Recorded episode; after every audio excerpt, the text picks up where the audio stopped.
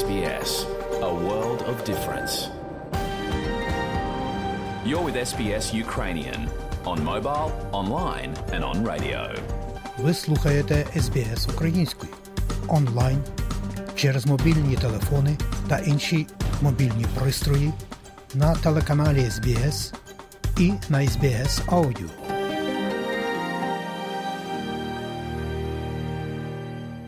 Щирі вітання усім, хто слухає україномовну програму SBS Audio нині 3 листопада року 2023. І я, Богдан Рудницький, дякую вам, шановні друзі, що слухаєте SBS. А сьогодні у нашій аудіопрограмі, як завжди, ви почуєте короткий огляд новин SBS станом на час виходу нашої аудіопрограми. Про події на наших рідних землях сьогодні знову ви дізнаєтеся від київської журналістки Людмили Павленко. У нас сьогодні в гостях щойно переобраний перший віце-президент Світового конгресу українців пан Стефан Романів. А мова про 12-й конгрес Світового конгресу українців, 90-ліття голодомору геноциду в Україні, війна в Україні та українці у світі. І, звичайно, буде більше у цій розмові. Нині у нас також мова і про те, як і коли ви можете взяти персональну позичку. Буде, звичайно, і більше. Тому залишайтеся з нами і слухайте СБС. І заохочуйте до цього інших.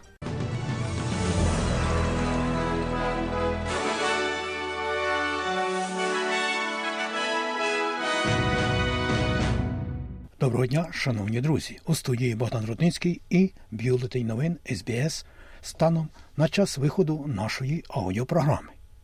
А у цьому бюлетені, зокрема, міністр з питань сільського господарства Мюррей Вот заявив, що поїздка прем'єр-міністра до Китаю не призведе до зниження тарифів на австралійську продукцію. Армія Ізраїлю опублікувала відео, на якому видно, як вони оточують головне місто Гази. І у футболі австралійська Матільда на шляху до Олімпійських ігор у Парижі. І далі про це і більше. Прем'єр-міністр Австралії Ентоні Албанізі вирушає до Китаю завтра, щоб розпочати своє чотириденне турне країною в рамках першої дипломатичної місії австралійського лідера в цій азіатській країні з 2016 року. Під час візиту прем'єр-міністр планує обговорити з головою Китайської Народної Республіки Сі Цзіньпіном низку тем, включаючи питання щодо прав людини, торговельні тарифи та розширення мілітаризації Китаю в Тихоокеанському регіоні. Пан Албанізі зустрінеться з китайським лідером у понеділок.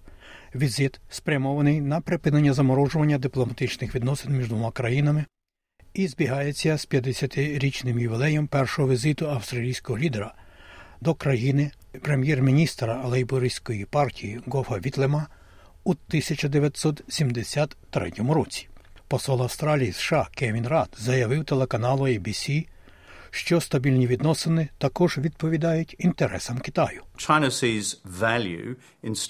Китай бачить цінність у стабілізації відносин значною мірою тому, що вони знають, що їхня економіка страждає від скорочення торгівлі та скорочення потоків прямих іноземних інвестицій та портфельних інвестицій не лише зі США, а й з усього світу. Тому вони також зацікавлені в стабілізації цих відносин. Акцентує колишній прем'єр-міністр, а тепер посол Австралії в США Кевін Рад.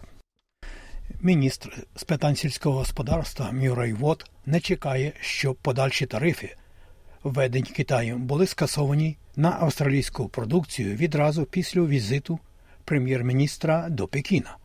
У той час, як Китай нещодавно погодився переглянути свої тарифи на австралійське вино після затяжної торгової суперечки, сенатор Вот сказав, що він не очікує що інші санкції будуть негайно зняті щодо таких продуктів, як морепродукти або яловичина після двосторонніх переговорів. Армія оборони Ізраїлю опублікувала кілька відео бойових дій у секторі Гази, коли війська готуються увійти в головне місто. IDF заявляє, що за останні години понад 130 терористів стали мішенью. Війська завдали ударів по їхній інфраструктурі та знищили велику кількість зброї військовий речник Ізраїлю конадмірал Деніел Хагарі каже, що війська оточили місто Газа. Бойовики Сахалу армії оборони Ізраїлю завершили оточення міста Газа, центру терористичної організації Хамас. Останні години артилерія і піхота у взаємодії з ВПС атакують бази, штаб-квартири, концентраційні пункти та іншу терористичну інфраструктуру, що використовується Хамасом і його терористами. А Міністерство охорони здоров'я Гази повідомляє, що кількість загиблих палестинців у війні поміж Ізраїлем і Хамасом перевищила 9 тисяч. Прем'єр-міністр Ентоні Албанізі виключив можливість додаткових пакетів платежів для австралійців, які намагаються не відставати від щоденного тиску вартості життя. Це сталося напередодні оголошення процентної ставки наступного тижня Резервним банком Австралії. І економісти прогнозують ще одне підвищення ставки. Прем'єр-міністр каже, що більша кількість готівкових подач може посилити інфляцію. Президент України Володимир Зеленський привітав заходи Сполучених Штатів запровадження проти Росії, назвавши їх такими, що потрібні. У заяві Державного департаменту США йдеться, що останні заходи спрямовані проти великої організації, яка бере участь у розробці, експлуатації та володінні масштабним проектом у Сибіру, відомим як Arctic 2 LNG, Уряд США також націлився на безпілотники, смертники, Куб Бла та Ланцет, які використовуються російськими військовими в Україні, наклавши санкції на мережу, яку він звинувачує у закупівлі товарів на підтримку їхнього виробництва, а також на творця та дизайнера безпілотників. Пан Зеленський каже, що всі санкції мають бути запроваджені в повному обсязі, щоб вони працювали належним чином. Вдячний Сполученим Штатам за нове та дуже потужне санкційне рішення. Більш ніж 220 російських і не тільки російських суб'єктів, які працюють на агресію, тепер під санкціями США. Це те, що потрібно. Критичні для агресора сектори економіки, чутливі для терористів схеми. І кожне санкційне рішення має працювати повністю, щоб не було жодного шансу у Росії обходити санкції. А більше про події на наших рідних землях в іншій частині нашої аудіопрограми.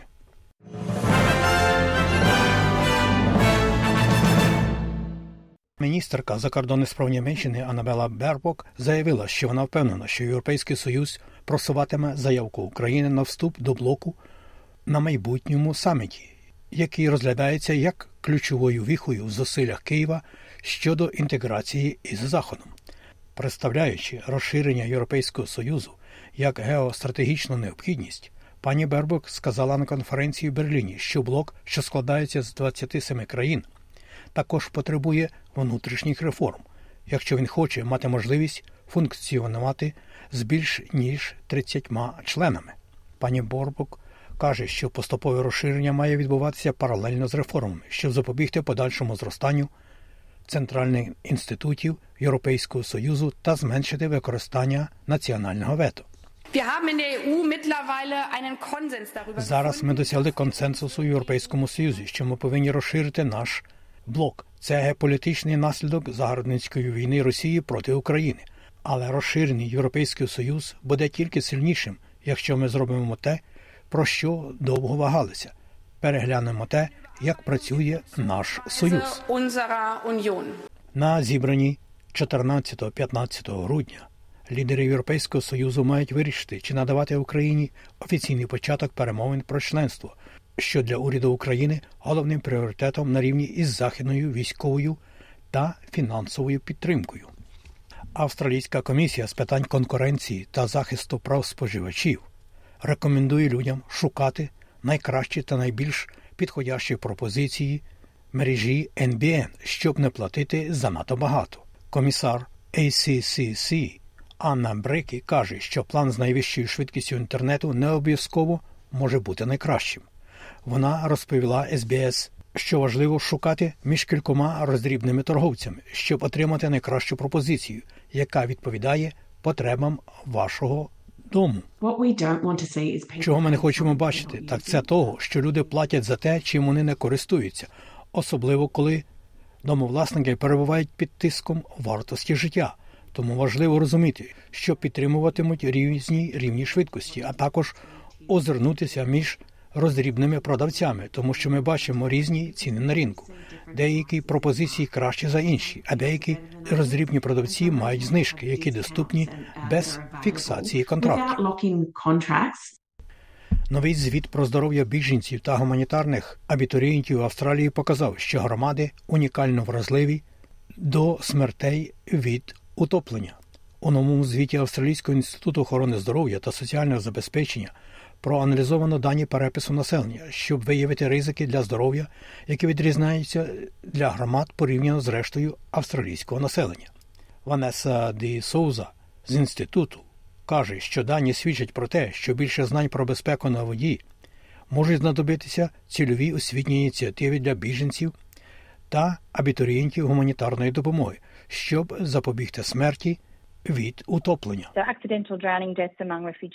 Таким чином, кількість випадкових смертей від утоплення серед біженців та гуманітарних абітурієнтів була в 2,4 рази вищою, ніж серед решти населення. Мігранти піддаються високому ризику потонути в водах Австралії, тому можуть існувати фактори, пов'язані з недостатніми знаннями про безпеку на воді та перебування у водному середовищі, а також відсутністю шкіл, сплавання та безпеки на воді. До Австралії прибувають гурт антитіла, який матиме концерти у Сіднеї та Мельбурні, а також найвідоміша українська співачка Джамала, яка також прибуде незадовго до Сіднею. Про це і про інші події на наших рідних землях, шановні друзі, ви дізнаєтеся в іншій частині нашої аудіопрограми. І у футболі голи Марі Фаулер, Сем Керр та Тамеке Єлопе призвели до перемоги Матильди над Тайванем з рахунком 3-0. Щоб кваліфікуватися на Олімпійські ігри 2024 року в Парижі, Австралія тепер має обіграти Узбекистан у серії двох плей-офф матчів. Узбекистан прийме першу гру 24 лютого, а Австралія проведе другу гру вдома 28 лютого. А далі про курси обміну валют. Як інформує Резервний банк Австралії станом на нині, один австралійський долар можна обміняти на 64 американські центи, або при обміні одного австралійського долара на євро ви можете мати 0,60 євро.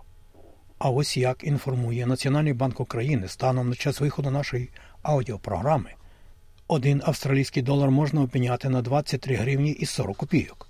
За долар США при обміні на гривню ви можете мати 36 гривень і 67 копійок. І за 1 євро при обміні на гривню ви можете мати 38 гривень і 67 копійок. Оце і все сьогодні у новинах СБС. Станом на час виходу нашої аудіопрограми.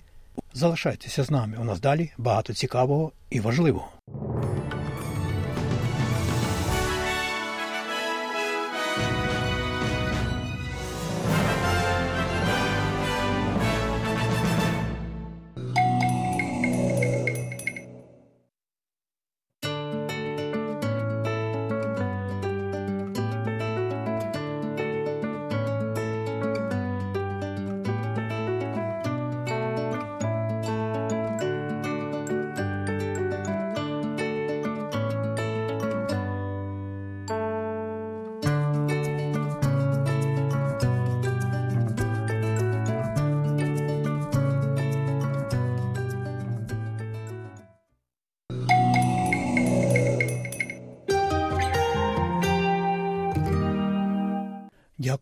Що слухаєте SBS Audio.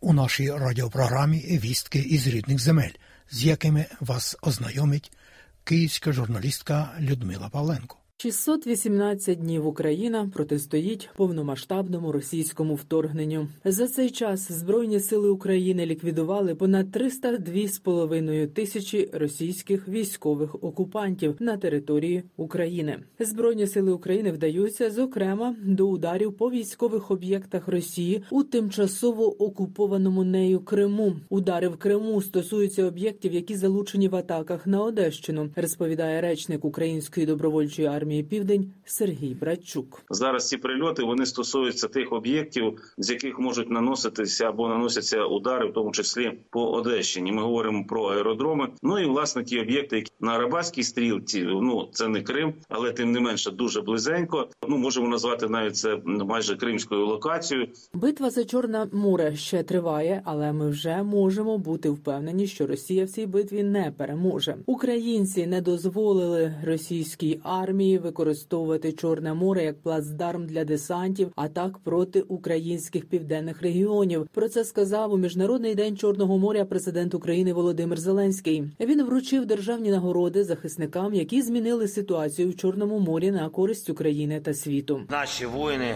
звільнили острів Зміїний і цим забезпечили повернення контролю України над східною частиною акваторії Чорного моря. Російський флот поступово знищується нашими морськими дронами, нашими ракетами, і наші операції в Чорному морі поступово досягаються більш далеких рубежів. Запрацював наш альтернативний продовольчий експортний коридор. Міжнародний день Чорного моря почали відзначати з 1996 року, коли шість причорноморських країн Болгарія, Румунія, Туреччина, Грузія, Росія і Україна підписали стратегічний план дій з реабілітації захисту Чорного моря. Головна теза і тема цього дня екологія чорноморського басейну та його збереження. Після повномасштабного вторгнення Росії в Україну однією з проблем Чорного моря є його замінування руйнування. Тим часом на Мальті відбулася третя зустріч щодо української формули миру, в якій взяли участь 66 держав. Раніше формулу миру обговорювали в Копенгагені та у Саудівській Джиді. Як розповів у своєму зверненні президент України Володимир Зеленський, нині учасники зосередилися на п'яти з десяти пунктів формули миру: це ядерна, продовольча та енергетична безпека, звільнення полонених, повернення незаконно депортованих українців, а також також відновлення територіальної цілісності України. Пункти нашої формули створені саме так, щоб кожен у світі, хто дійсно цінує міжнародне право, міг проявити себе і свої цінності та підтримати глобальні зусилля проти агресії. Щодо кожного пункту формули сформовані групи держав, які зосередились на реалізації. Зустріч на Мальті є знаковою, адже Україна формує новий міжнародний порядок у світі, говорить політичний аналітик Володимир Фесенко. Ця формула, і от ці п'ять пунктів, зокрема, вони стосуються не тільки питань встановлення миру в Україні, вони стосуються глобальних питань, питань справедливого миру, безпечного миру для всієї планети. Саме це я думаю є підґрунтям для проведення цього глобального саміту миру. Це не тільки України стосується. Це стосується майбутньої архітектури безпеки, майбутнього світового міжнародного порядку. Тому що зараз всі говорять, от руйнується міжнародний порядок, руйнує його Росія, руйнують деякі інші деструктивні сили, але його треба буде відновлювати. Як відновлювати? От Україна одна з перших запропонувала конкретний план, і е, да, шанси є. Заява міністра оборони Росії Сергія Шойгу про готовність цитую до постконфліктного врегулювання української кризи. Кінець цитати свідчить про відсутність можливості перемогти Україну військовим шляхом. Про відсутність такої можливості для Росії. Про це сказав в ефірі єдиного телевізійного марафону секретар Ради національної безпеки і оборони України Олексій Данилов. За його словами, наразі у Росії займаються підготовкою політичних проєктів в Україні для подальшої внутрішньої дестабілізації. Вони готують свої політичні проекти. Вони готують на сьогоднішній день російськомовну цю, скажімо, фронту, яка е, у нас була постійно, майже на жаль, присутня в Верховній Ради. Вони зараз готують наступні свої політичні проекти. Російські окупанти перевели в гарячий стан чотири блоки з п'яти Запорізької атомної електростанції, намагаючись таким чином підключити станцію до російської енергетичної системи. Про це сказав президент національної енергетичної компанії Енергоатом Петро Котін. За його словами, такі дії загарбників є грубим порушенням вимог ліцензії на експлуатацію, адже переведення енергетичних блоків блоків у більш небезпечний стан гарячий зупин заборонено. Це пов'язано із відсутністю своєчасного та якісного технічного обслуговування та необхідних поточних ремонтів обладнання. Четвертий і п'ятий енергоблоки вони переведені в гарячий стан і вони намагаються реалізовувати свою програму, свій план по підключенню Запорізької атомної станції на російську енергосистему. Для того щоб реалізувати ці плани, взагалі неможливо через те, що пошкоджені лінії зв'язку, і також не вистачає в них персоналу на сьогодні для того, щоб експлуатувати такі енергоблоки. Основна небезпека тут в тому, що обладнання, яке використовують для цих целей, вони експлуатують його не в непроектному режиму і е, супереч ліцензії е, держатомрегулювання. Нагадаю, Запорізька атомна електростанція перебуває в російській окупації із березня минулого року. За цей час російські армійці неодноразово порушували принципи ядерної безпеки, розміщуючи на території атомної електростанції військову техніку, мінуючи територію та тероризуючи персонал станції. За даними громадської організації, Всеукраїнська платформа донорства «Айдонор» цього року в Україні пересадили 406 органів. Торік трансплантацій було 384. В Житомирі на базі обласної клінічної лікарні імені Гербачевського цього року вперше виконали операції з трансплантації серця та печінки. Деталі розповіла трансплантолог-координаторка в області Марина Стадник. В минулому році за весь рік в нашій лікарні було виконано 7 трансплантацій. В цьому році за 9 місяців у нас також було виконано 7 трансплантацій. В минулому році були виключно родинні трансплантації нирок. А в цьому році ми мали уже випадки посмертної трансплантації. Ми мали діагностику смерті мозку у нас в лікарні. Ми мали вже посмертних донорів у нас в лікарні. Ну і ми мали перші відповідно трансплантації. Це були не лише нирки, була трансплантована також печінка на базі нашої лікарні і серце.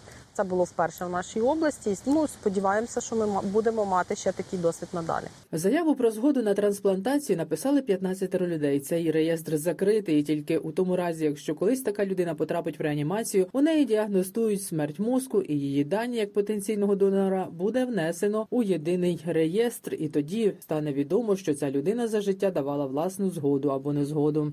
До грудня в селі Гроза на Харківщині планують полагодити будинки, пошкоджені внаслідок ракетного удару Росії по місцевому кафе 5 жовтня, де люди зібралися на поминальний обід у пам'ять про воїна односельця. Унаслідок російського ракетного удару ракетою Іскандер загинули 59 людей. Пошкоджено 16 будинків. Як село відновлюється, розповів начальник Шевченківської селищної військової адміністрації Сергій Стариков. Постраждало 16 будинків житлових на другий день з силами служби служби нашого благоустрою селищної ради було ліквідовано ті пошкодження, хоча б на першому етапі. Потім людям було видано будівельні матеріали, вкладено угоду із міжнародною організацією благодійним фондом МОМ про те, що вони відновлять всі ці будинки. Очікуємо, що десь до грудня місяця будинки будуть полагоджені. За програмою електронне відновлення, що діє в Україні, за пошкоджене російськими армійцями майно українцям держава виплатила вже півтора мільярда гривень. Про це повідомив прем'єр-міністр України Денис Шмигаль під час засідання уряду. За його словами, кошти отримали майже 19 тисяч родин. Найбільша потреба в цьому на Харківщині, Київщині та Миколаївщині. Також глава уряду повідомив, що надійшло майже 5 тисяч звернень щодо компенсації за знищене майно. У Львові скульптурні композиції з пагорба слави перенесуть до музею територія терору. Про це повідомляється на сайті Львівської міської ради. Скульптурні композиції Мати батьківщина, воїн з прапором, присяга, а також інші елементи, що розташовані на пагорбі слави, перенесуть до музею тоталітарних режимів територія терору. У міській раді також поінформували, що з пагорба слави вже демонтували радянський напис. Митрополит Православної церкви України Епіфаній очолив літургію, що відбулася 29 жовтня в храмі трьох святителів на території Чернівецького національного університету імені Юрія Федьковича. У своїй проповіді він зазначив, що війна торкається всіх, і завдяки спільному опору задуми російського ворога не здійснюються. Там на південному сході зараз точиться боротьба. Але тут, на заході, ми не повинні забувати про це. А кожен повинен дбати про те, щоб наближати нашу спільну велику українську перемогу. Бо ми хочемо жити у свободі і незалежності. І за цей великий Божий дар ми платимо з вами дуже високу ціну ціну людських життів. Тому ми підносимо наші особливі молитви за наших новітніх воїнів. Героїв десятки країн і тисячі кінотеатрів, український мультик Мавка, лісова пісня продовжує підкорювати серця шанувальників. Цю українську анімацію подивилися у 80 країнах світу. Розповіла в ефірі єдиного марафону продюсерка стрічки Ірина Костюк. Українська пісня звучить в оригіналі у всіх країнах світу, де вийшла мавка. Це понад 80 країн. Якщо говорити, де вийшла мавка, то мабуть легше сказати, де не вийшла. Ну звичайно, в країні терорист вона ніколи не вийде. Ми не продали ще тільки до Китаю, і Японії, і Південної Африки. А так інші всі країни нам приходять звіти, дивлення. З 9 листопада до 25 лютого 2024 року у Києві в мистецькому арсеналі проходитиме виставка сучасних митців співіснування з темрявою. Це мистецька рефлексія на минулорічні масові відключення світла в Україні внаслідок російських ракетних атак по енергетичній інфраструктурі України. Відповідний анонс вже з'явився на Фейсбук-сторінці мистецького арсеналу. Експозиція шукає відповідь на запитання, яким має бути мистецтво в умовах відключень електроенергії енергії, щоб не зникнути в темряві. Митці підготували мультимедійні та аудіовізуальні інсталяції, перформанси, живопис тощо. В останню неділю жовтня Україна традиційно перейшла на зимовий час. На сьогодні економія електроенергії внаслідок сезонної зміни часу не суттєва, тому в багатьох країнах зараз міркують про відмову від практики переведення годинників кожні півроку. Президент громадської організації Українська асоціація медицини сну, кардіолог і сомнолог Юрій Погорецький розповів українському радіо, що вітав би таке рішення. Було доведено вченими фахівцями, що це все сприяє погіршенню стану сну пацієнтів особливо з коморбідними захворюваннями, і всесвітня спільнота сомнологів, нейрофізіологів, лікарів стверджують, не потрібно цього робити. Треба жити в своїх часових поясах і не порушувати свої циркадні ритми. Це впливає негативно на стан здоров'я людей. В Україні кілька разів хотіли скасувати сезонне переведення годинників. Ще в березні 2021 року народні депутати ухвалили вже в першому читанні законопроект, яким пропонувалося закріпити зимовий час і відмовитися від сезонного переведення годинників. Але під час голосування в другому читанні забракло голосів для остаточного ухвалення відповідного закону. Людмила Павленко із Києва для СБС Аудіо. А далі, шановні друзі, у нас пісня Країна у вогні, яку виконують відомі українські співаки Мілея і Андрієць, слова і музика Марії Павлишин. Вона ж Мілея.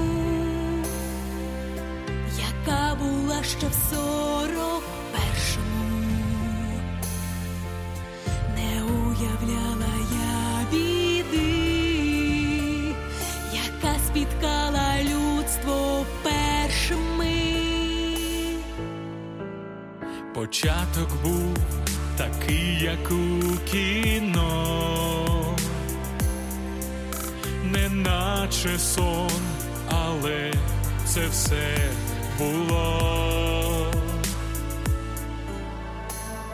Але, на жаль, біда до нас прийшла.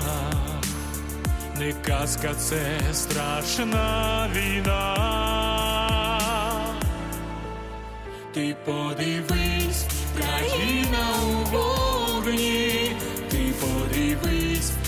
палають всі міста, про перемогу складаємо пісні, ти вистоїш, країно дорога.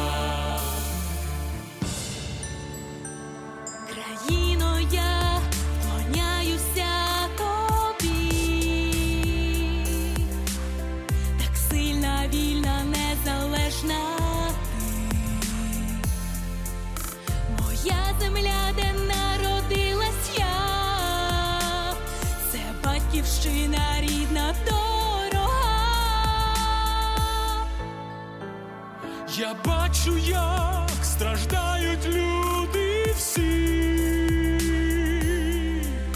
Я чую, як гудуть сирени ці. Я кажу ні, жахливі ці війні. Я кажу ні, жахливі ці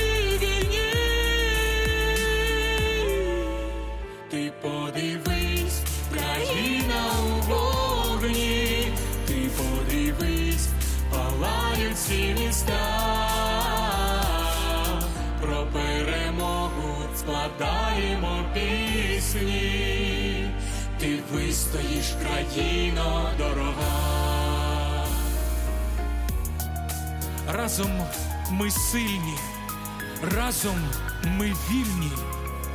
Разом ми здолаємо ворога з вірою в Бога, з вірою в наших воїнів, з вірою в один одного. Ми! Ти подивись, країна у вогні, ти подивись, палають всі міста. Про перемогу складаємо пісні. Ти вистоїш, країна дорога. Ти вистоїш, країна до кінця.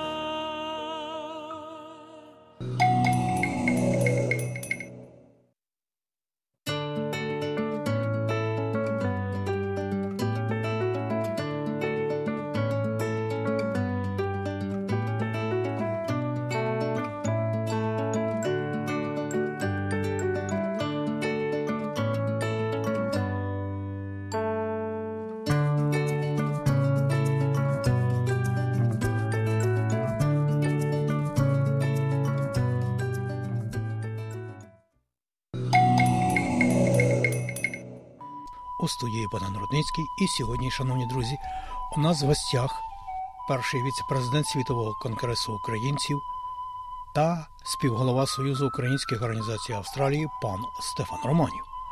Пан Романів нещодавно повернувся з України. Також минулого тижня завершився 12-й конгрес Світового конгресу українців, де було переобрано новий, так би мовити, уряд світового українства.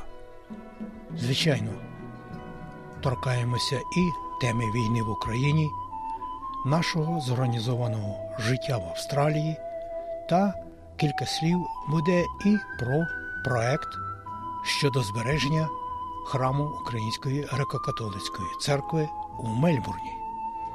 Тому залишайтеся з нами і слухайте СБС сьогодні і завжди.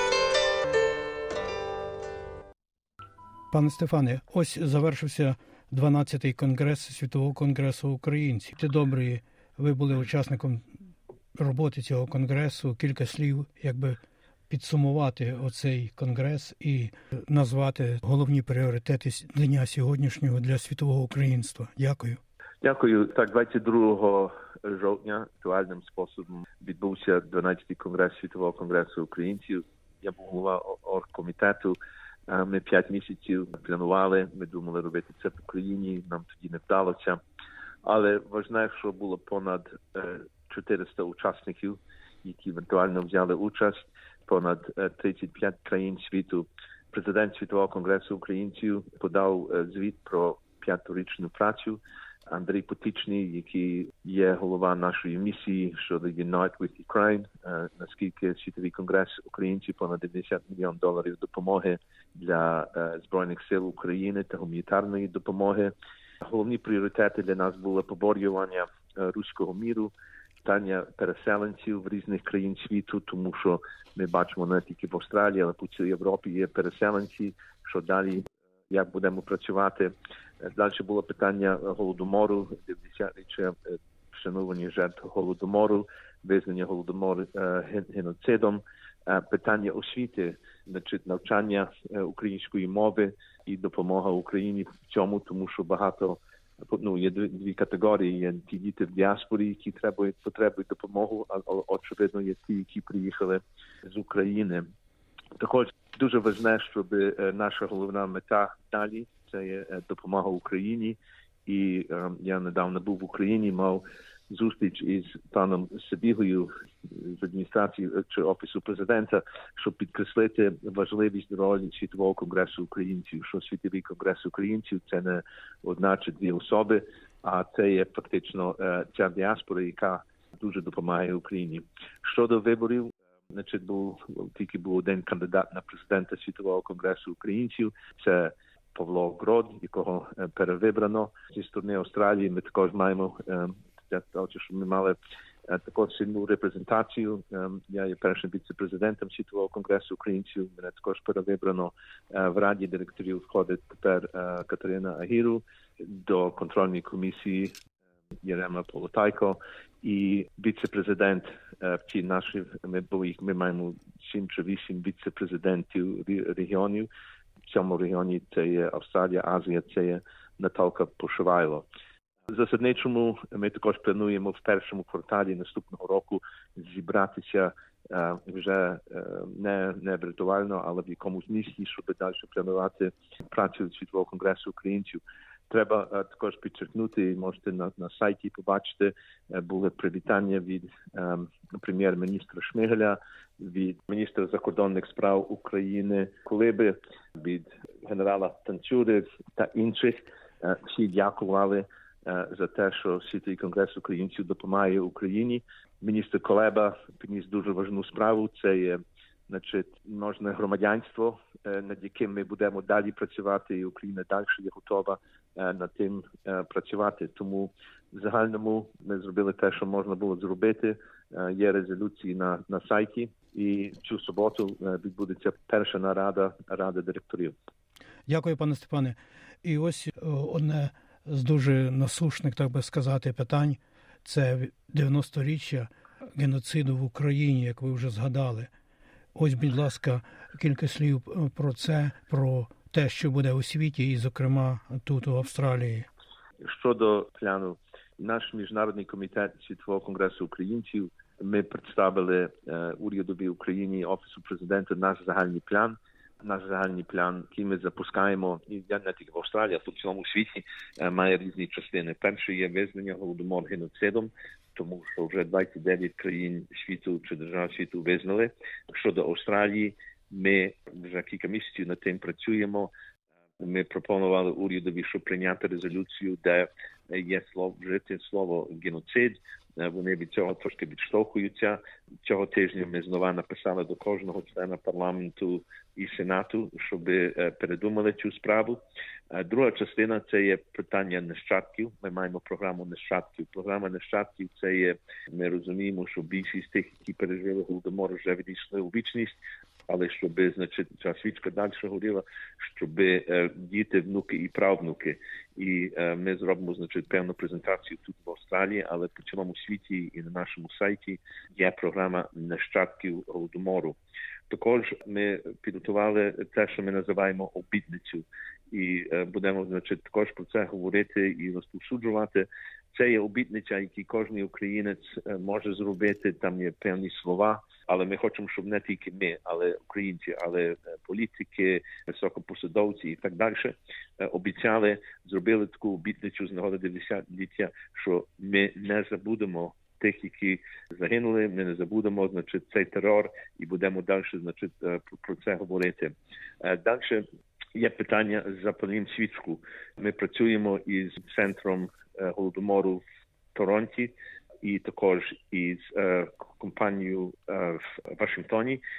Запалім свічку. Це буде віртуальна свічка, де ми можемо один одному передавати. Я знаю, що тут є багато інформації, але ми, пане Богдане, вам передамо цю інформацію і, можливо, слухачі можуть вийти на сайт. Було прохання до президента України, щоб президент України запалив ту першу свічку і чекаємо на відповідь. Ми, як міжнародний комітет, очевидно, ми відповідаємо з діаспору, але також і маємо близькі зв'язки із Україною. Тому під час побуту в Україні кілька тижнів тому Я відбув зустрічі з паном Дніпровим з офісу президента України, з представниками Міністерства закордонних справ, інститут національної пам'яті. Ми запропонували Україні, щоб в цей час під час вшанування жертв, щоб відбулося спільне моління. Ми запропонували, щоб таке спільне моління могло бути в Лаврі. Є також питання вшанування перед пам'ятником. Україна над тим працює. Ми точних деталі ще не маємо. Знаємо, що будуть дві конференції. Одну конференцію організує офіс президента, другу конференцію організує товариство Меморіал. І ми правдоподібно в Києві будемо учасниками обох конференцій. Сьогодні-завтра ми запускаємо певну інформацію в засобах масової інформації.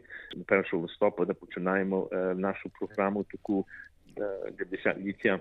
І ми також вже почали думати. Я знаю, що це за 10 років, але також і як значить, ця свічка може горіти наступних 10 років до 100-річчя голодомору. Також зі сторони геноциду ми ми в'яжемо геноцид 32-33 року, і ми також говоримо про те, що як тепер відбувається також геноцид, це є ціль Путіна, і тому одне з другим є зв'язано, і тому парламенти повинні це визнати. Кілька слів, якщо можна, що відбуватиметься в Австралії. В Австралії цього тижня я скликав нараду. Всі статеві громади будуть мати значить свої вшанування. Краєве таке вшанування буде 19 листопада при пам'ятнику православному центрі в Канбері. У Вікторії знаємо, що в суботу, 24-го, буде в катедрі Верховних апостолів Петра і Павла також спільне моління в неділю 25-го. Думаю, що це неділя. Буде перед пам'ятником православної церкви Святої Покрови в Есендоні. Відтак українська громада Вікторії буде в Народному домі організувати певний захід. Нові південні валії. Ми знаємо, що Сіднею є посаджені деревце, де перед тим деревцем також в пам'яті жертв голодомору будуть певні програми, будуть також спільні моління. Знаємо, що кожен штат далі організує і ми десь наступного тижня ведемо календар. А 13 листопада Катерина і я їдемо до Канбери, де будемо також значить, лобіювати наших політиків по питанню певної резолюції в федеральному парламенті. І також будемо просити наших стейтових урядів також, щоб значить, прочитали цю резолюцію, яку ми підготували. Ми її підготували і всім розіслали. Ви слухаєте СБС аудіопрограму українською мовою. У студії Богдан Рудницький і ми ведемо розмову із першим віце-президентом Світового конгресу українців та співголовою Союзу Української організації Австралії паном Стефаном Романю. У нас багато чого важливого із нашого життя буття, і, звичайно, не оминаємо майже десятилітньої війни на наших рідних землях і світового українства, яке спричиняється для допомоги українцям на наших рідних землях та воюючій державі Україна. Залишайтеся з нами. Перед тим як перейдемо до іншого запитання важливого, але не менш важливе питання сьогодні: Ізраїль, Газа і війна в Україні. Ось якщо глянути на австралійські засоби медії, як і міжнародні, війна в Україні ніби забутою постає. Ось як зрушити питання, щоб привернути увагу засобів масової інформації і австралійців через них. Ми засуджуємо будь-який терор проти людства.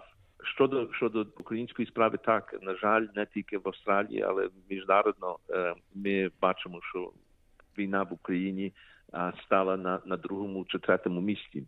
Тому цього тижня вертається делегація до тої журналісти з Австралії, які були в Україні. Ми віримо, що вони в кінці також щось скажуть наступними днями. Також ми знаємо, що наступного тижня та, та група мистецька, яка виступала, яка воювала, будуть тут на концертах 8-го в Сіднею, 12 листопада в Мельбурні. Ця група також може нам зробити певний значить, анонс щодо ситуації в Україні.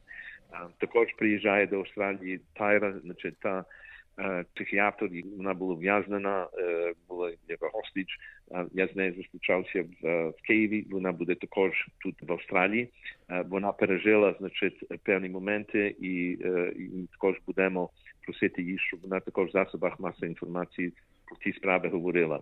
Ми знаємо, що посол України і СОА через нашу фундацію Future Ukraine 23 листопада буде захід збір коштів в Сіднею, і також навколо цього ми, ми, ми хочемо значить також, щоб озвучили цю подію в засобах масової інформації.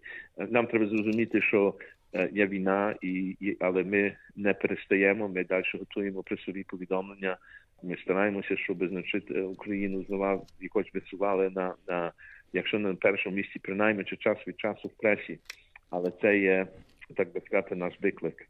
Дякую. І ось нещодавно відбулося 60-ліття катедри святих верховних апостолів Петра і Павла у Мельбурні, і намічено план збереження катедри у Мельбурні. Ось якщо можна кількома словами про це.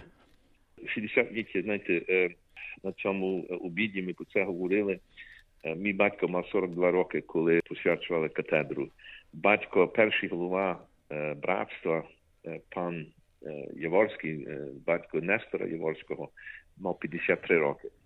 Тобто ми сьогодні мусимо ми кладемо наші голови перед тими, які це зробили. Кирилан Прошко і всі ті, які працювали з ним, пан Кмець, Волощуки, Моравські та інші, багато інших. 60-ліття це час, щоб ми трошки застановилися, що наші предки зробили, а що ми повинні робити, а що наші діти повинні робити, а що наші внуки повинні робити. І тому ми започаткували програму. Наша катедра потребує досить великі ремонти. Наша катедра вона має 60 років, і якщо знаєте, кожен, який має хату, знає, що за 60 років треба робити ремонти. Тому ми запускаємо програму. Ми підготували програму. Це є збір коштів коло мільйон доларів протягом двох-трьох років. Це така програма називається 35 Canning, Тобто Canning Street, там є де, де наша катедра є, число вулиці 35. Ви можете зложити 35 долярів, ви можете зложити 350 долярів, ви можете 3500 доларів, ви можете зложити 350 тисяч доларів. Ми також маємо програму 60, тобто 60 ліття, і з цієї програми це є певні бенкети і збір коштів наступного року. Це є виклик для нас, це є виклик, але думаю, що сьогодні всі розуміють, що дехто з нас був хрещений в цій катедрі, дехто в нас приймав перше причастя, дехто в нас брав шлюб, дехто з нас поховав своїх батьків. Тобто ця катедра для нас це є такий духовний дім, і тому ми закликаємо всіх, щоб підтримали нашу програму. Ми будемо в наступними тижнями висувати більше щодо цього інформації. Наступного року в лютому відбудуть загальні збори парафіальної ради, де я думаю, вже програма буде виложена. Але катедра потребує нашої допомоги. Катедра сьогодні е, є в такому стані, що якщо знаєте, воно так як все інше, якщо ви не пильнуєте тепер, е, не зробите направи тепер, за 5 років буде багато дорожче. Тому заклик до всіх є. Підтримуємо нашу програму 35 Kenning. Дякую. Ось ще таке запитання коротке. Чи ці пожертви ось на збереження катедри вони будуть так з deductible, тобто так. звільнені від так. податку? Так, вони є. Інформація, яку ми подали, є два конта. Є звичайне конто парафії, а друге конто є tax deductible. Так, вони, вони tax deductible. Ці рахунки в кооперативі Дністер чи десь інде? Дністер, Дністер, так, Дністер. Дехто каже, ну знаєте, це є великі гроші. Воно фактично не аж такі великі гроші, якщо ми розб'ємо на на 2-3 роки. І е, я задав Кір Івана, приїхав владика Петро, свою роботу зробив. Я тепер владика Микола. Один другому естафету передає, і наш виклик тепер є допомогти не, лише владиці, але але парафії, щоби на, наша катедра далі була таке місце, де ми можемо гордитися. Знаєте, воно стає. Я знаю, що, наприклад, навколо катедри є також і і музей, і керує Руся Яроцька. Є українська школа, пан Головко провадить хором. Це є центр, це є центр нашого духовного життя. І якщо хоче цей центр, щонеділі є трембіта, Євгена Вишко, і Фелікс Фігурик і інші допомагають. Тому багато людей чогось робить. І я говорив з говорив з нашою головою парафіальної ради Наталка Бака. Якщо взяти під увагу всю ту роботу, всі ці години, знаєте, бо то часами хтось, наприклад, це 60-ліття. Це не було тільки так, хтось подумав і зробив. Багато людей причетні, багато людей працюють. Ми їм дякуємо, тому підтримуємо тих людей, які дійсно е, багато чого зроблять для нашої парафії. Ну може, хочете щось сказати, а я вас не запитав про це. Може тільки так на завершення. Наше громадське життя в Австралії, воно знаєте, я б сказав, воно кипить. Я був в Аделаїді в неділю на концерті Коштан і Воля. Надзвичайно великий концерт.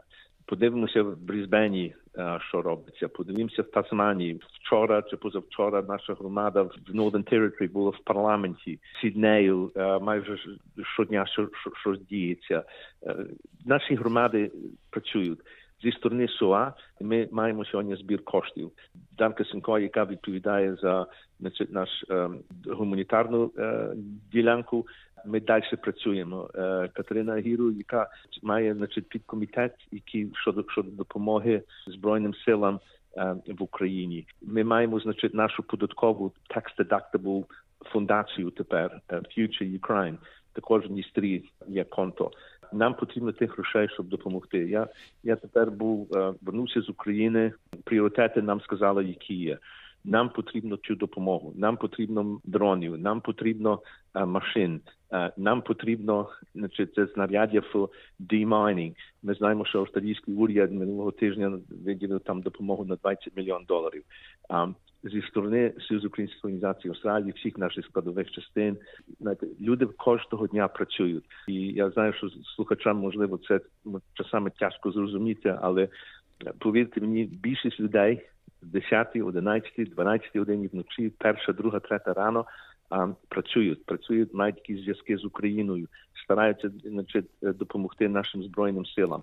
Є та медична частина, наприклад, Тереса Ляхович щойно недавно тому було з Андрієм Добротвором в Україні. Тиждень тому Євген Потенко тут був. Звала Яна Сипецька. Це все є культурна дипломатія, але ця культурна дипломатія вона вона є нам сьогодні потрібна, і тому ця громада живе, і ми попросимо тепер, звертаємося. Нам тих коштів потрібно, щоб далі допомагати Україні. Дякую і бажаємо успіхів у нелегкій праці в ім'я нашої спільноти та України і миру, Дякую. миру всім нам і Україні. До перемоги.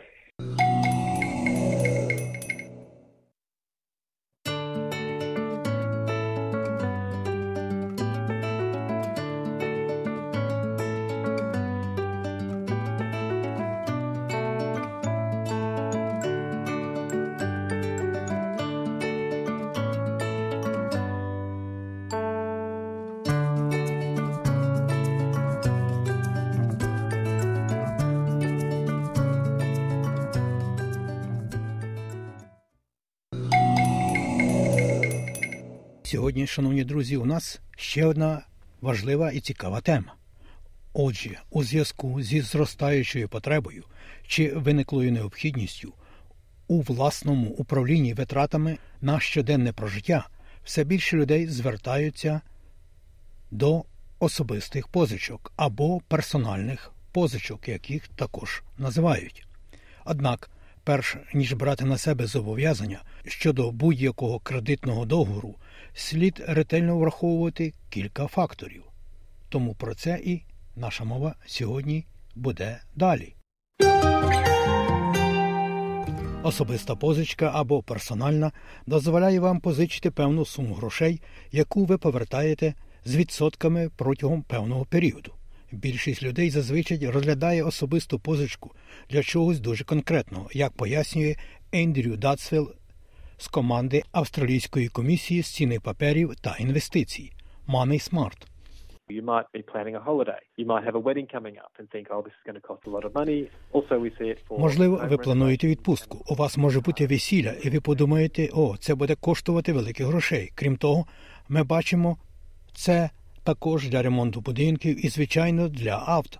Справжня перевага особистого кредиту полягає в тому, що він дозволяє вам розподілити свої витрати на певний період часу, а це допомагає вам скласти бюджет і розпоряджатися своїми грошима. Недоліком є те, що особисті кредити супроводжуються комісією і, очевидно, будуть стягувати з вас відсотки. Багато австралійців накопичують значну суму боргів за рахунок особистих позичок. Типовий діапазон запозичень для особистого кредиту становить від 2 до 100 тисяч доларів, і ці позички зазвичай погашаються протягом 2-7 років. Не всі мають право на особисту або персональну позичку, тому кредитори оцінюють заявників, виходячи з- з їхніх особистих обставин. Крім того, кожен кредитор матиме різні вимоги до прийнятності. Знову згаданий Ендрю Датсвелл. Взагалі кажучи, ви повинні бути старше 18 років, і ви повинні бути громадянином Австралії або постійним жителем. Є деякі обставини, коли ви, як власник тимчасової візи, можете отримати персональний кредит, але можуть бути додаткові вимоги. Кредитори запитають вас про вашу фінансову історію, про те, яка у вас робота, і ви повинні підтвердити свою особу, які у вас борги та активи. Наприклад, у вас є заборгованість за кредитною карткою.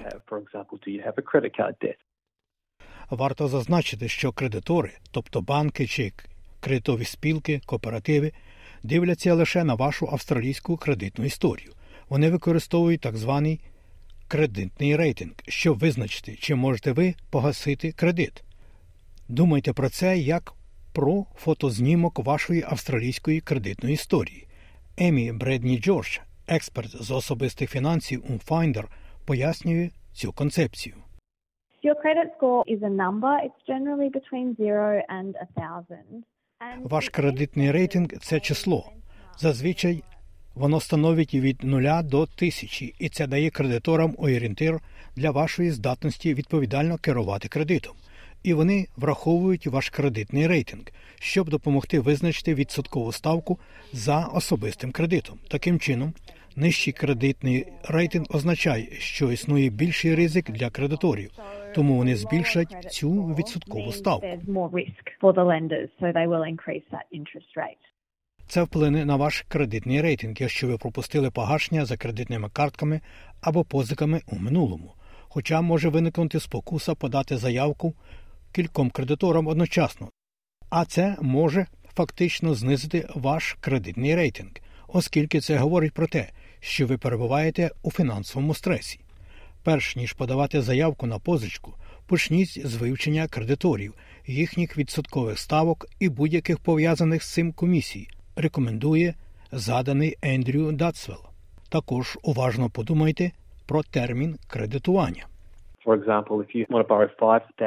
Наприклад, якщо ви хочете позичити 5 тисяч доларів протягом 5 років, це зазвичай коштувати вам близько 6800 доларів за цей період. Отже, ви платите близько 1800 доларів у вигляді комісії і відсотків. Тоді, якби у вас був кредит у розмірі 5 тисяч доларів протягом дворічного періоду, ви б заплатили приблизно на тисячу доларів менше відсотків і комісії. Тому ви повинні зважити, чи хочете ви розподілити витрати і зробити так, щоб ваші виплати були нижчими, чи погасити їх за коротший проміжок часу. І ось на цьому, шановні друзі, сьогодні все про персональні позички.